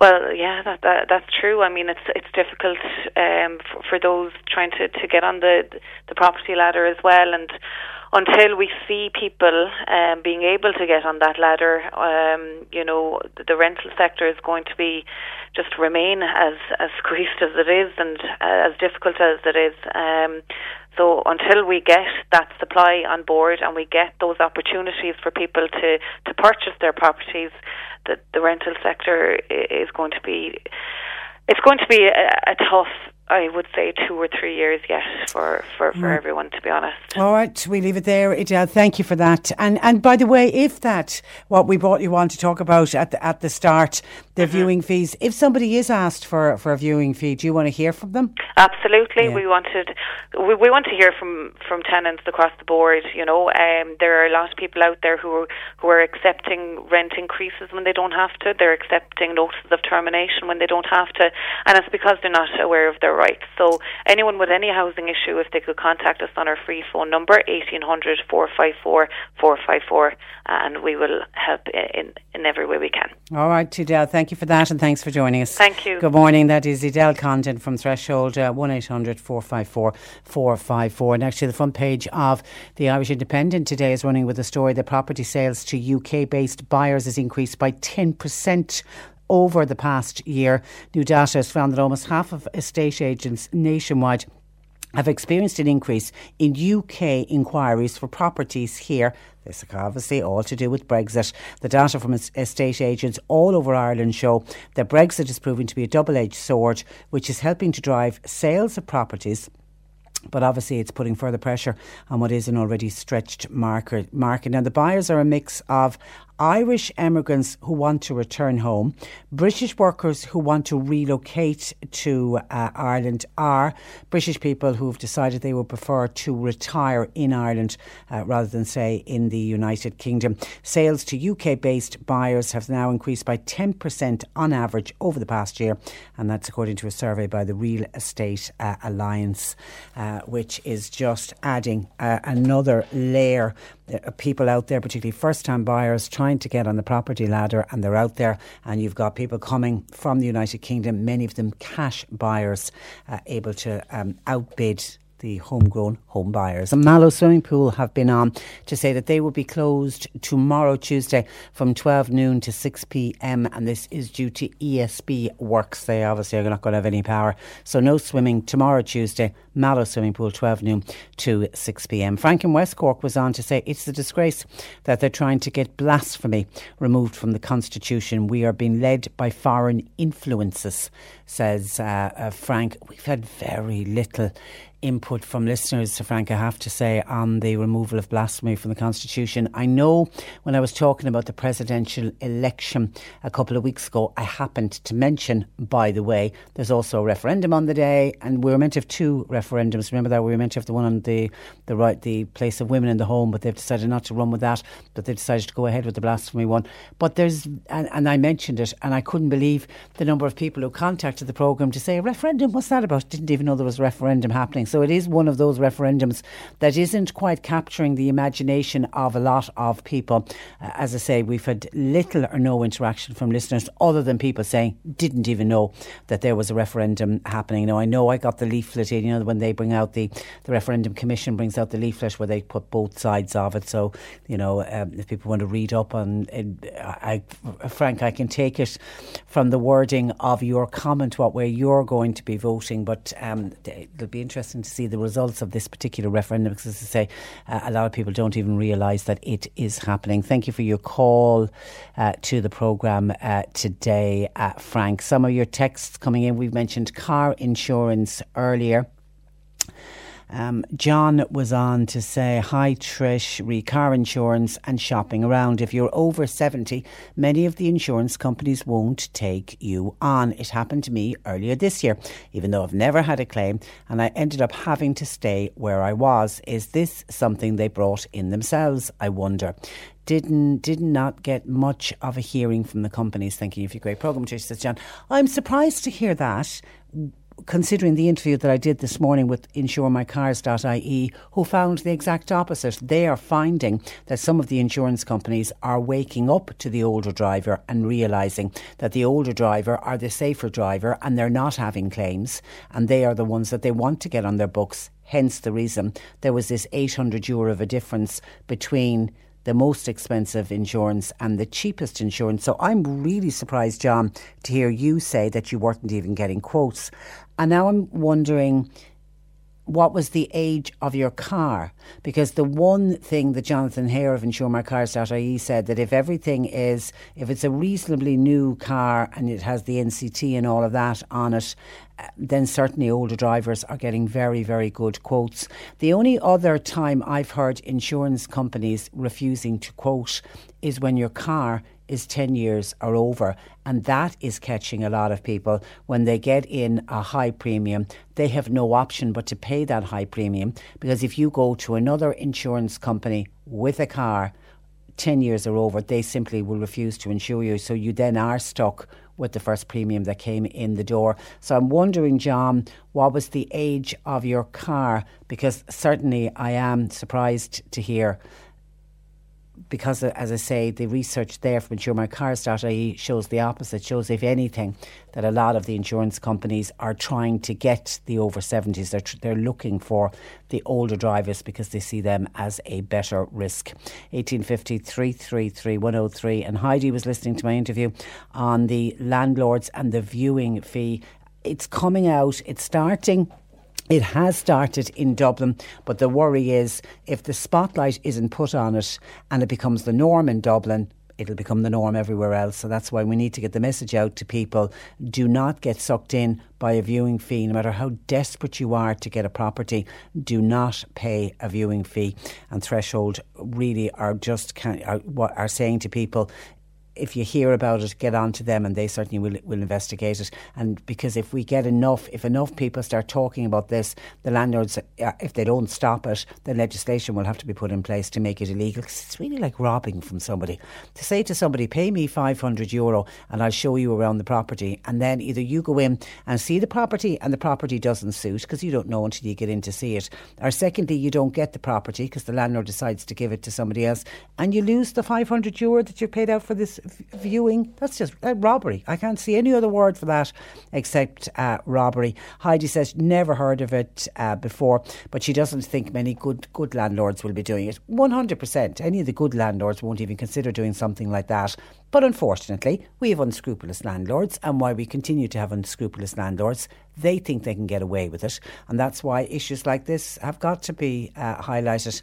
And thank you also, Heidi, for kind words listening to my chat with um, Evelyn Brown and, and like a lot of other people. So delighted that little Anna is getting on so well. And listen, whatever little bit of a role we played in giving publicity to Evelyn and trying to help spread the message, listen, we were only th- two thrilled to be in a position to do that and uh, it's just wonderful to see this little girl out of pain I can still see her when the very first interview I did with um, Evelyn she brought Anna into the studio with her and this brave little girl not long, God, it's about this time last year, I suppose she wasn't long after her seventh birthday. I walked into the studio, but she, with great effort, walked into the studio, and you could see with every step there was pain. I mean, just very, very, it's just so difficult to ask any parent to watch their child in pain and to know that the pain is only going to get worse.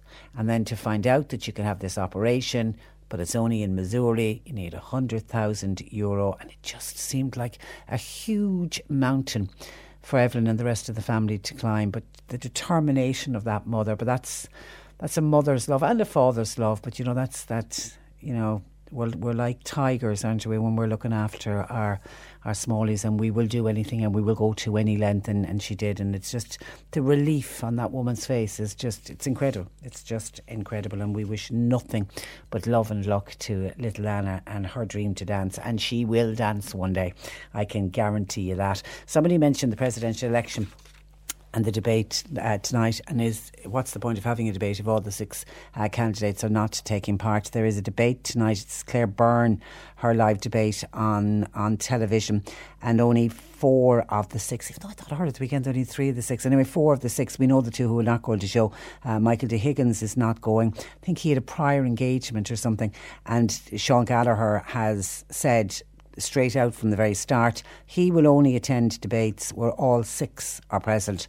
So as soon as Michael D. Higgins announced he wasn't going to make the Claire Byrne debate uh, tonight, then Sean Gallagher said he wasn't going to go. So the other four will debate. And this is just on a personal thing. I like those debates. I like I like watching those debates. I'm I'll still watch it with the four, but I am a little bit uh, disappointed. Now we did have the first debate on radio over the weekend, and it's the first time last Saturday that all the six candidates sat down together and debated. I don't know if you listened to it or not, or, or what you heard of it. I mean, a lot of the debate was really uh, taken up with expenses and how much it cost to run the Áras. And Michael D. Higgins really came in for quite a sustained attack by most of the other uh, candidates, particularly over the 317 euro tax free allowance. Now that's on top of his salary.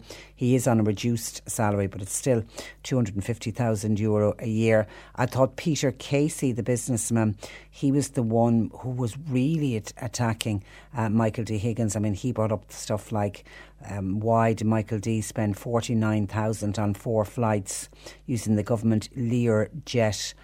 Including a trip that was from Dublin to Belfast. From Dublin to Belfast, you could really do it in a car. It isn't a very long uh, journey. Peter Casey then went on about the expenses that they should be published, um, and then he really did, I thought, a real attack on Michael D. I was just uncomfortable knowing Michael D. Higgins was sitting, you know, beside him or near him. You know, he was talking about what, you know, that everything is paid for, including your dog grooming bill. So what do you spend your wages on if everything else is paid for? And by the way, if you were listening, he did mention the dog grooming bill, and seemingly somebody from Michael D. Higgins. Um, group afterwards, his team came out and said that Michael D. Higgins is always, he's got the two big dogs, he's always paid for the dog grooming bills out of his own wages. It doesn't come, come out of the Áras expenses. Former Dragon's Den and uh, Sean Gallagher, who was the runner up in 2011, he also wanted to focus on what he saw as excess spending by the President. He said it was extraordinary that the public was hearing about the President staying in a 3,000 euro a night hotel.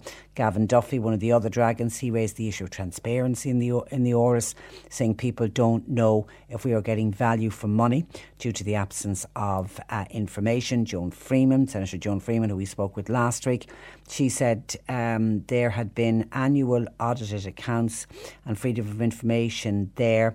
There would be no need for a conversation like that. Sorry, if there was annual audited accounts, we wouldn't be talking about this. And then Sinn Féin's Liadh Ní Riada, the MEP for the South, said there had been a failure to deliver at Áras an Uachtaráin on a proper level of transparency. And I have to say, they must have spent half the debate talking about that. And I just wanted to move on, move on. You know, it's like, get into it, get into the nitty gritties, get into what you all stand for. Um, and then, now, Michael D. Higgins, by the way, did respond and he said everything had been properly managed at the Áras, but he accepted that the presentation of the information could be better. He argued that there is merit in the idea of publishing an annual report inclusive of financial statements from the Áras, and only time will tell if that is going to happen. Then they had a kind of a section where they spoke about business interests of some of the candidates. Peter Casey said he'd stepped back from his businesses, saying he owned the share he owned the shares of his US based company while his wife owned the company in Ireland. Now he did interject a little bit later on and said, Oh, I forgot I was taking a company in Kerry as well. Gavin Duffy said he suspended all activities from his consultancy firm when he decided to run for the campaign. Liadh Ní Riada attacked Sean Gallagher's activities since 2011, saying, Where have you been for the last seven years? Joan Freeman was once again quizzed by the 120,000 euro loan she's taken out to run the campaign from a, a former boyfriend of her. This is this businessman, Des Walsh. Uh, and the controversy about him was he owns the company Herbalife, which is um, a pyramid scheme, and he ended up having to pay the US Federal Trade Commission 200 million euro in fines. And the debate also heard criticism of Michael D. Higgins' decision to describe the late Cuban leader Fidel Castro as a giant among uh, leaders. Again, it was Peter Casey strongly attacking the president's choice of words.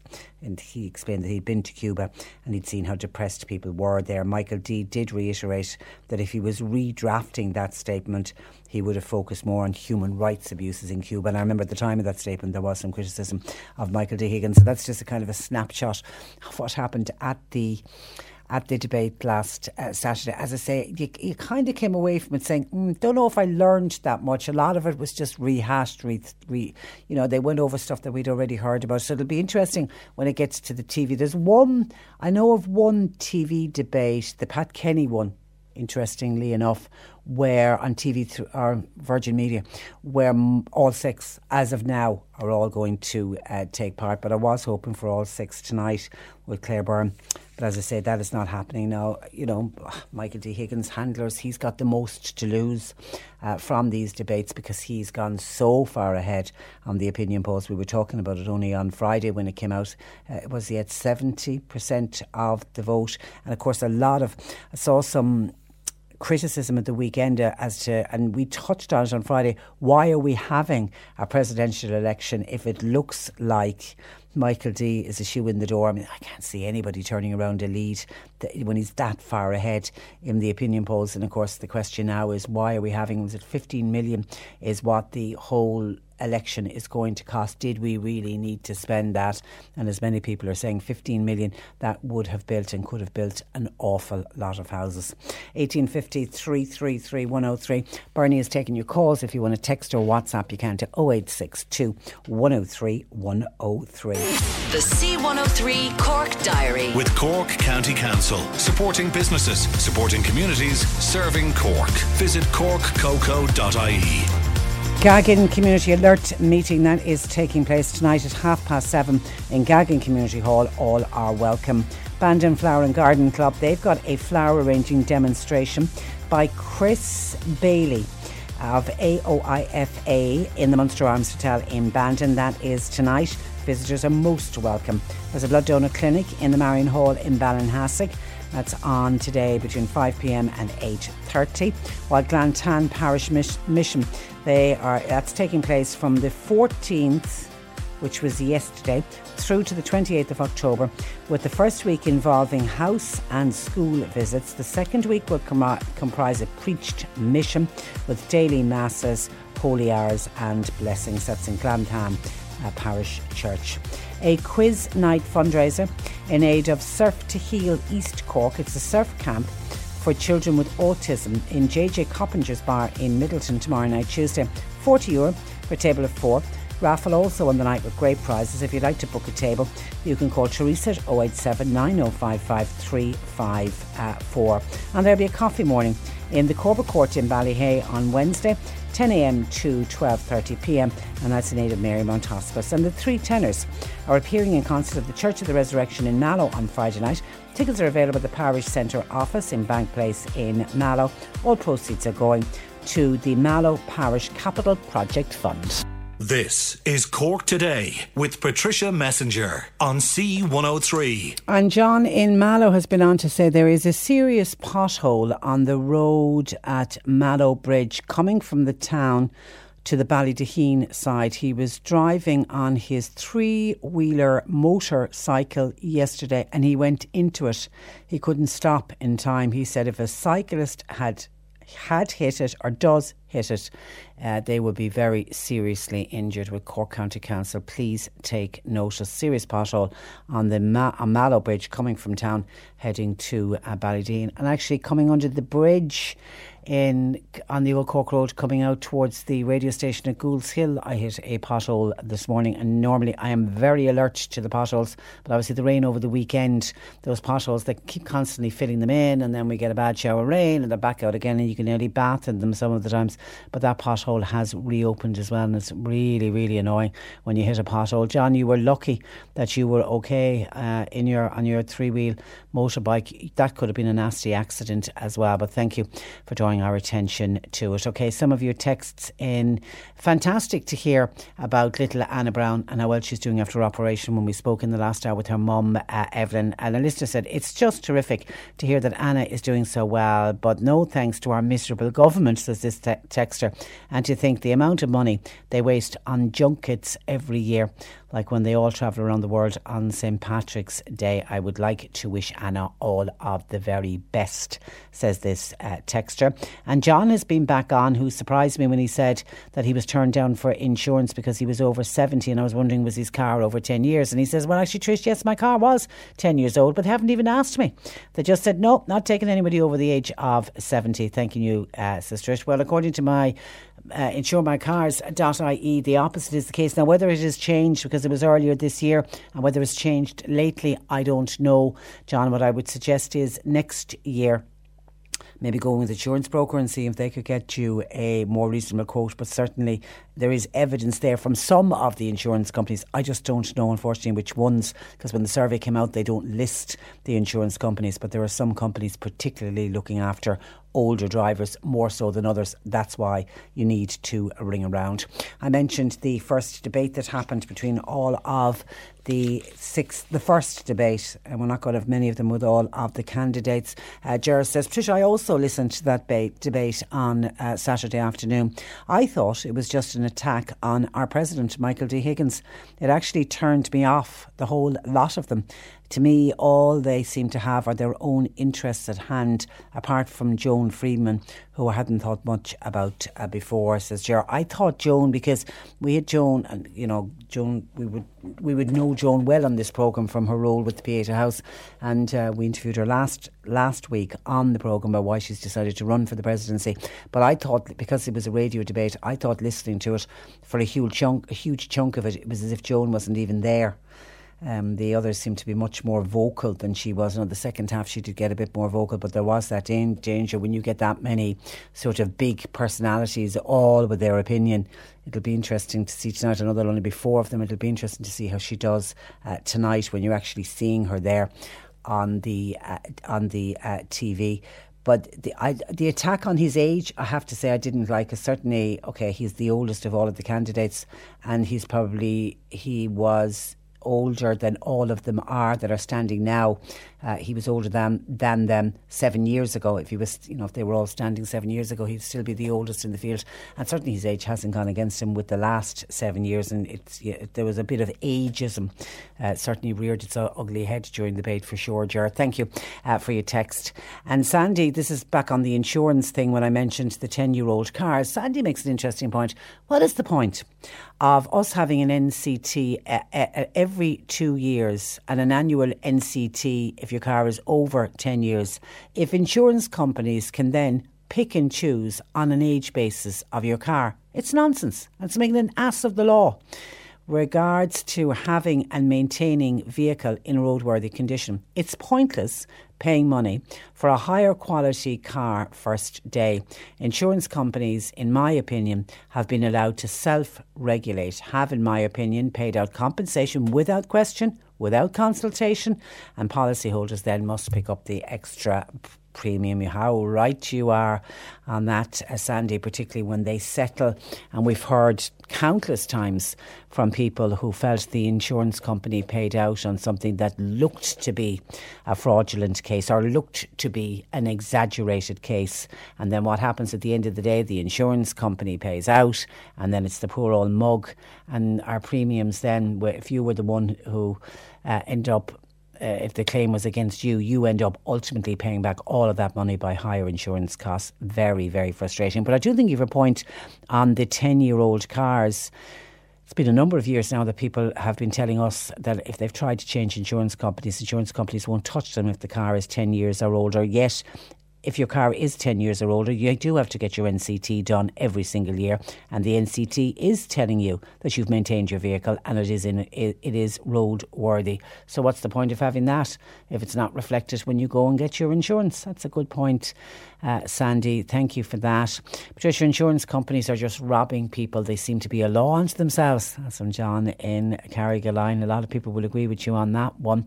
And Dan says, Patricia, none of the wealthy dragons who I think only want the house in the park have shown have shown a shed uh, a shred of class needed to be our president, which in my opinion, says Dan, Michael D. Higgins has in buckets.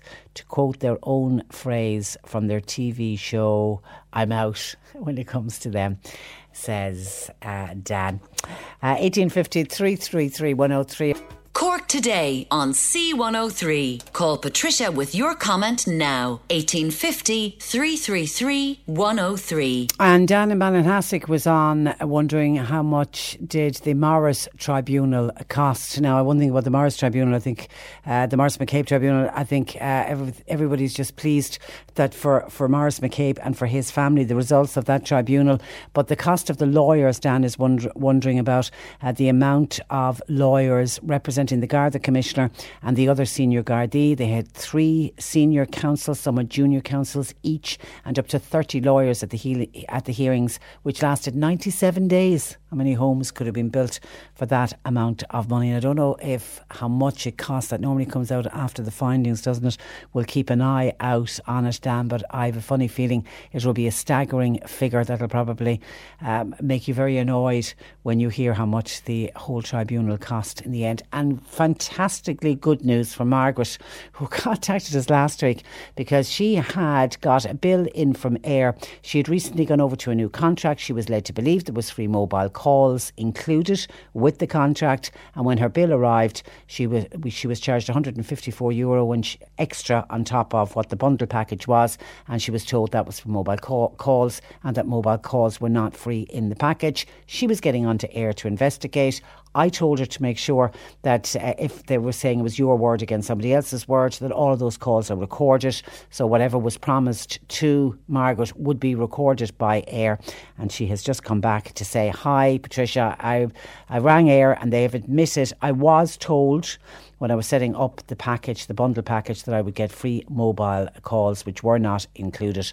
I have just been refunded 154 euros. So good news there. Thank you for that. And thank you for letting us know, Margaret. 1850 333 103. We're going to the Health Hub in Times Square in Ballincollig, where Annalise Dressel uh, joins us. Good afternoon to you, Annalise. Good afternoon. And we're talking about liver disease uh, today. What are the main diseases that affect the liver? There's about a hundred different types of Whoa. liver disease, Patricia, overall. Um, but I suppose the main ones would be ones that uh, the fatty liver is probably the main one, uh, fatty liver syndrome, and that would be probably the most common liver disorder in the West. There are other types that you can get from parasites, um, hepatitis virus, hepatitis A, B, and C. They'll all cause liver disease. Um, and of course, some of them are genetic as well, autoimmune, where your own body is uh, fighting and damaging the liver cells. Jaundice would be another common one as well, but jaundice is a milder form. So I think for the purpose really of today's call, I think if we talk about fatty liver syndrome, because um, all of the advice would be relevant anyway for all of the other liver diseases, if they are genetic or autoimmune, or if it's hepatitis or jaundice, the same the same rules apply. Okay, so what are the signs and symptoms? How would you know if your liver wasn't playing up? So I suppose the main symptoms would be first of all you maybe start feeling tired, fatigued, you might start losing weight, you might find it hard to digest fats, um, you'd feel weak or nausea um, on eating, vomiting and confusion, trouble concentrating, that can all happen as well. Um, sort of the liver is kind of right underneath the stomach, just under your rib cage there. So you might feel tender or sore to touch it because it might become uh, enlarged. Your urine could become darker. You might find you're bruising easily. Um, constipation, maybe, or you notice changes in your stool. The liver produces bile that is very important for digesting fats. So you might notice that your stool becomes more pale, sticky. That would go in line then with the nausea and inability in digestion as well when eating fats. So quite a few of them, but I think a lot of those would be at the you know the later stages of liver disease. So some of the earlier stages, if you're very early on, you mightn't even notice. So I'm assuming uh, you need to avoid foods with fat in it. Well, actually, some of the reasons that you um, might develop fat in the liver as well actually are diet related. Uh, Patricia, we're seeing an awful lot of it now uh, because of um, the amount of high fructose corn syrup and fructose sweeteners that they're putting into foods and because of obesity. So what's happening is that fat is being stored in the liver and that's creating um, the non-alcoholic fatty liver disease. So there's the alcoholic one obviously that's created when from alcohol and over drinking alcohol. Um, so the first thing really that you need to avoid in terms of diet is high fructose corn su- sugar and uh, sugary foods. Now, avoiding fat, I think if you need to lose weight, definitely would be very important. Um, if um, and that is more in terms of a weight loss. But actually, fat itself doesn't necessarily cause liver disease if you're healthy otherwise. Um, it only will contribute to fatty liver disease if you're not burning it as a fuel.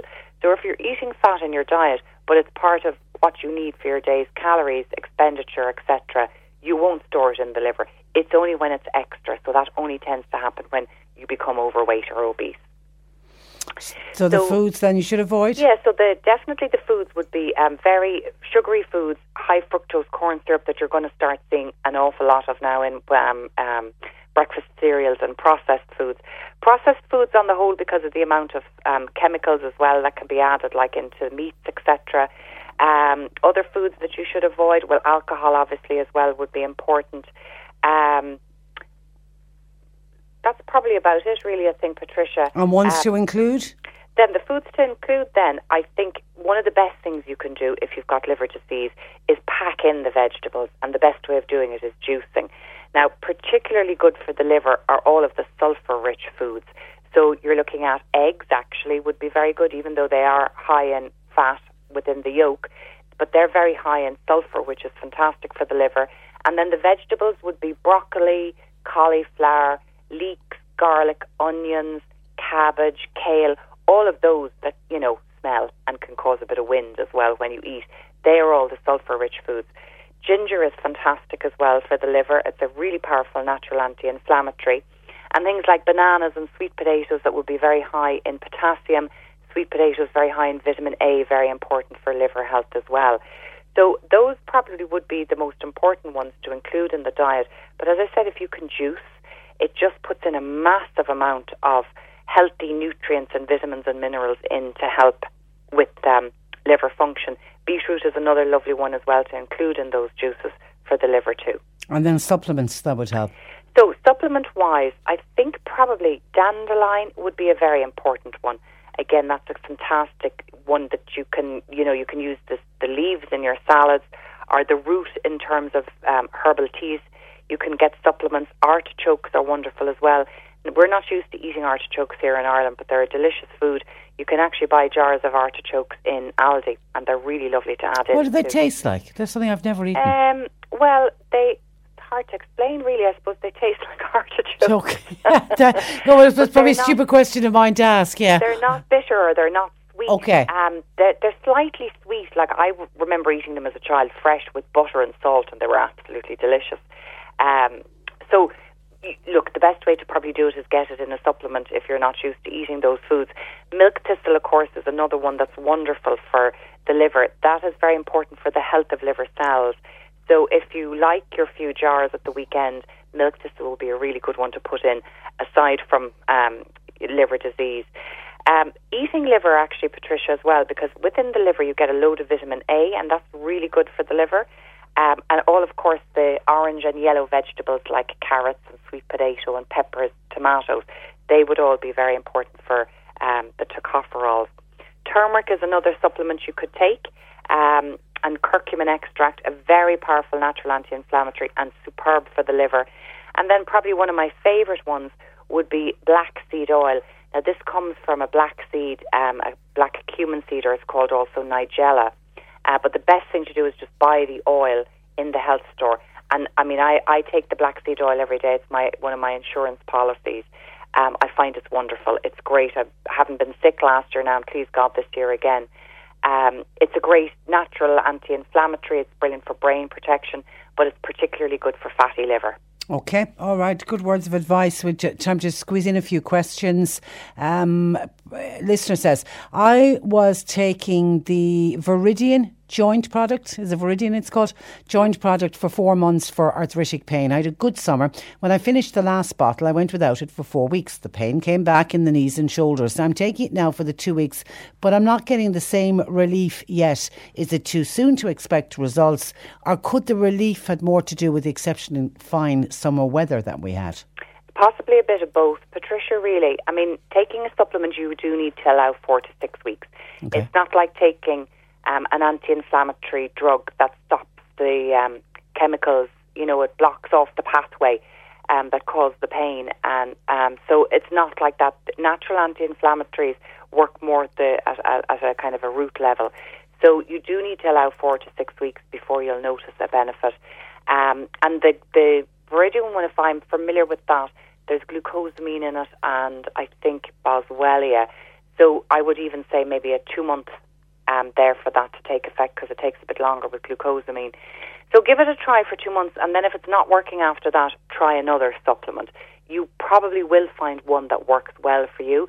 It's always amazes me, Patricia, that like you know within the same family, people can be taking two different joint supplements that work really well for them, but they try each other's supplements and it doesn't work at all.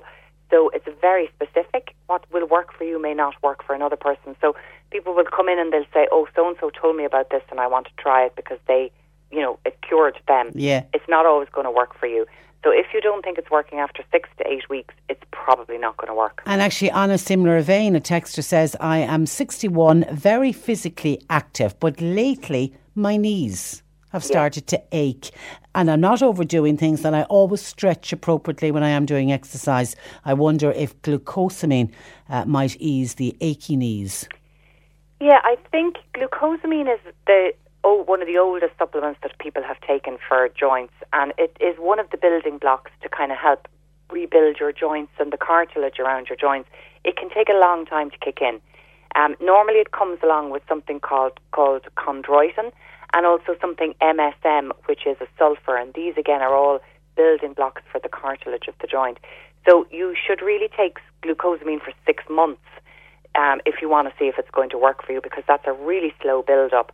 It's not an anti inflammatory, it's more of a building block.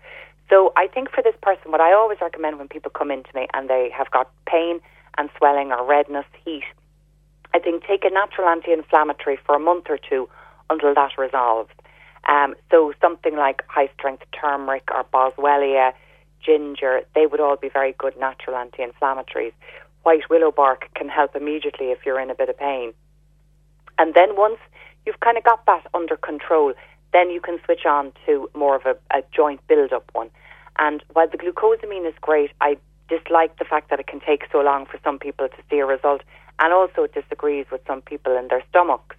I love um, the, the supplements that already have the collagen and the hyaluronic acid in there. So uh, I get great feedback on one called Movial Plus, M O V I A L, Movial Plus. I get very good feedback on that. And you can buy very expensive ones. Revive Active do a great joint support that has a load of excellent ingredients in there. And I always get excellent feedback on that, but it's a bit pricier. So I suppose it very much depends on, you know, how far along in terms of arthritis you are. You don't mind paying more for something if you're if you're in an awful lot of pain. Okay, and you mentioned the black seed oil earlier. Jer wants to know how do you take the black seed oil?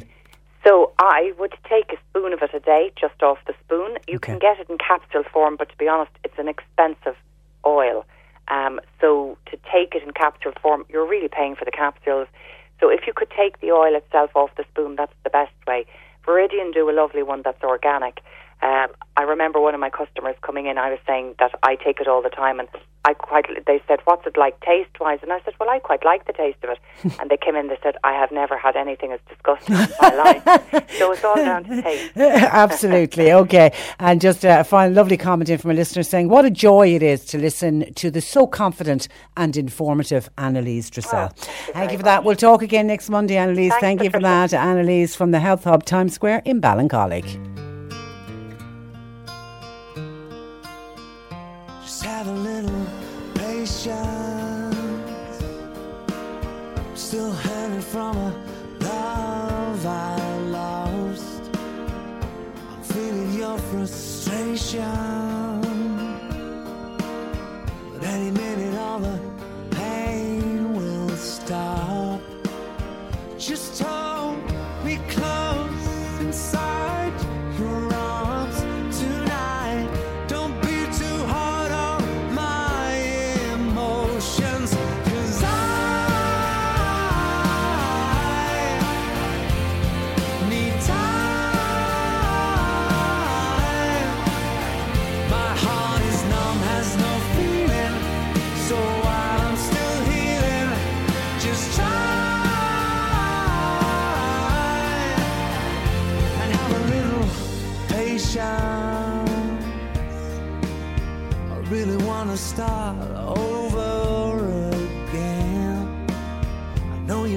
be my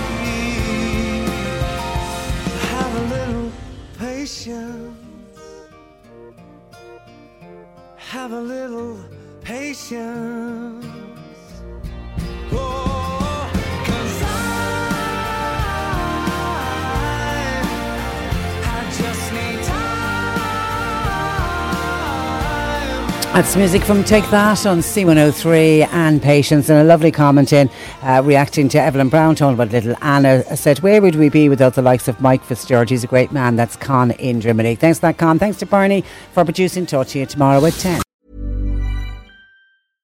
Imagine the softest sheets you've ever felt. Now imagine them getting even softer over time. That's what you'll feel with Boll and Branch's organic cotton sheets. In a recent customer survey, 96% replied that Boll and Branch sheets get softer with every wash. Start getting your best night's sleep in these sheets that get softer and softer for years to come. Try their sheets with a 30-night guarantee. Plus, get 15% off your first order at bollandbranch.com. Code BUTTERY. Exclusions apply. See site for details.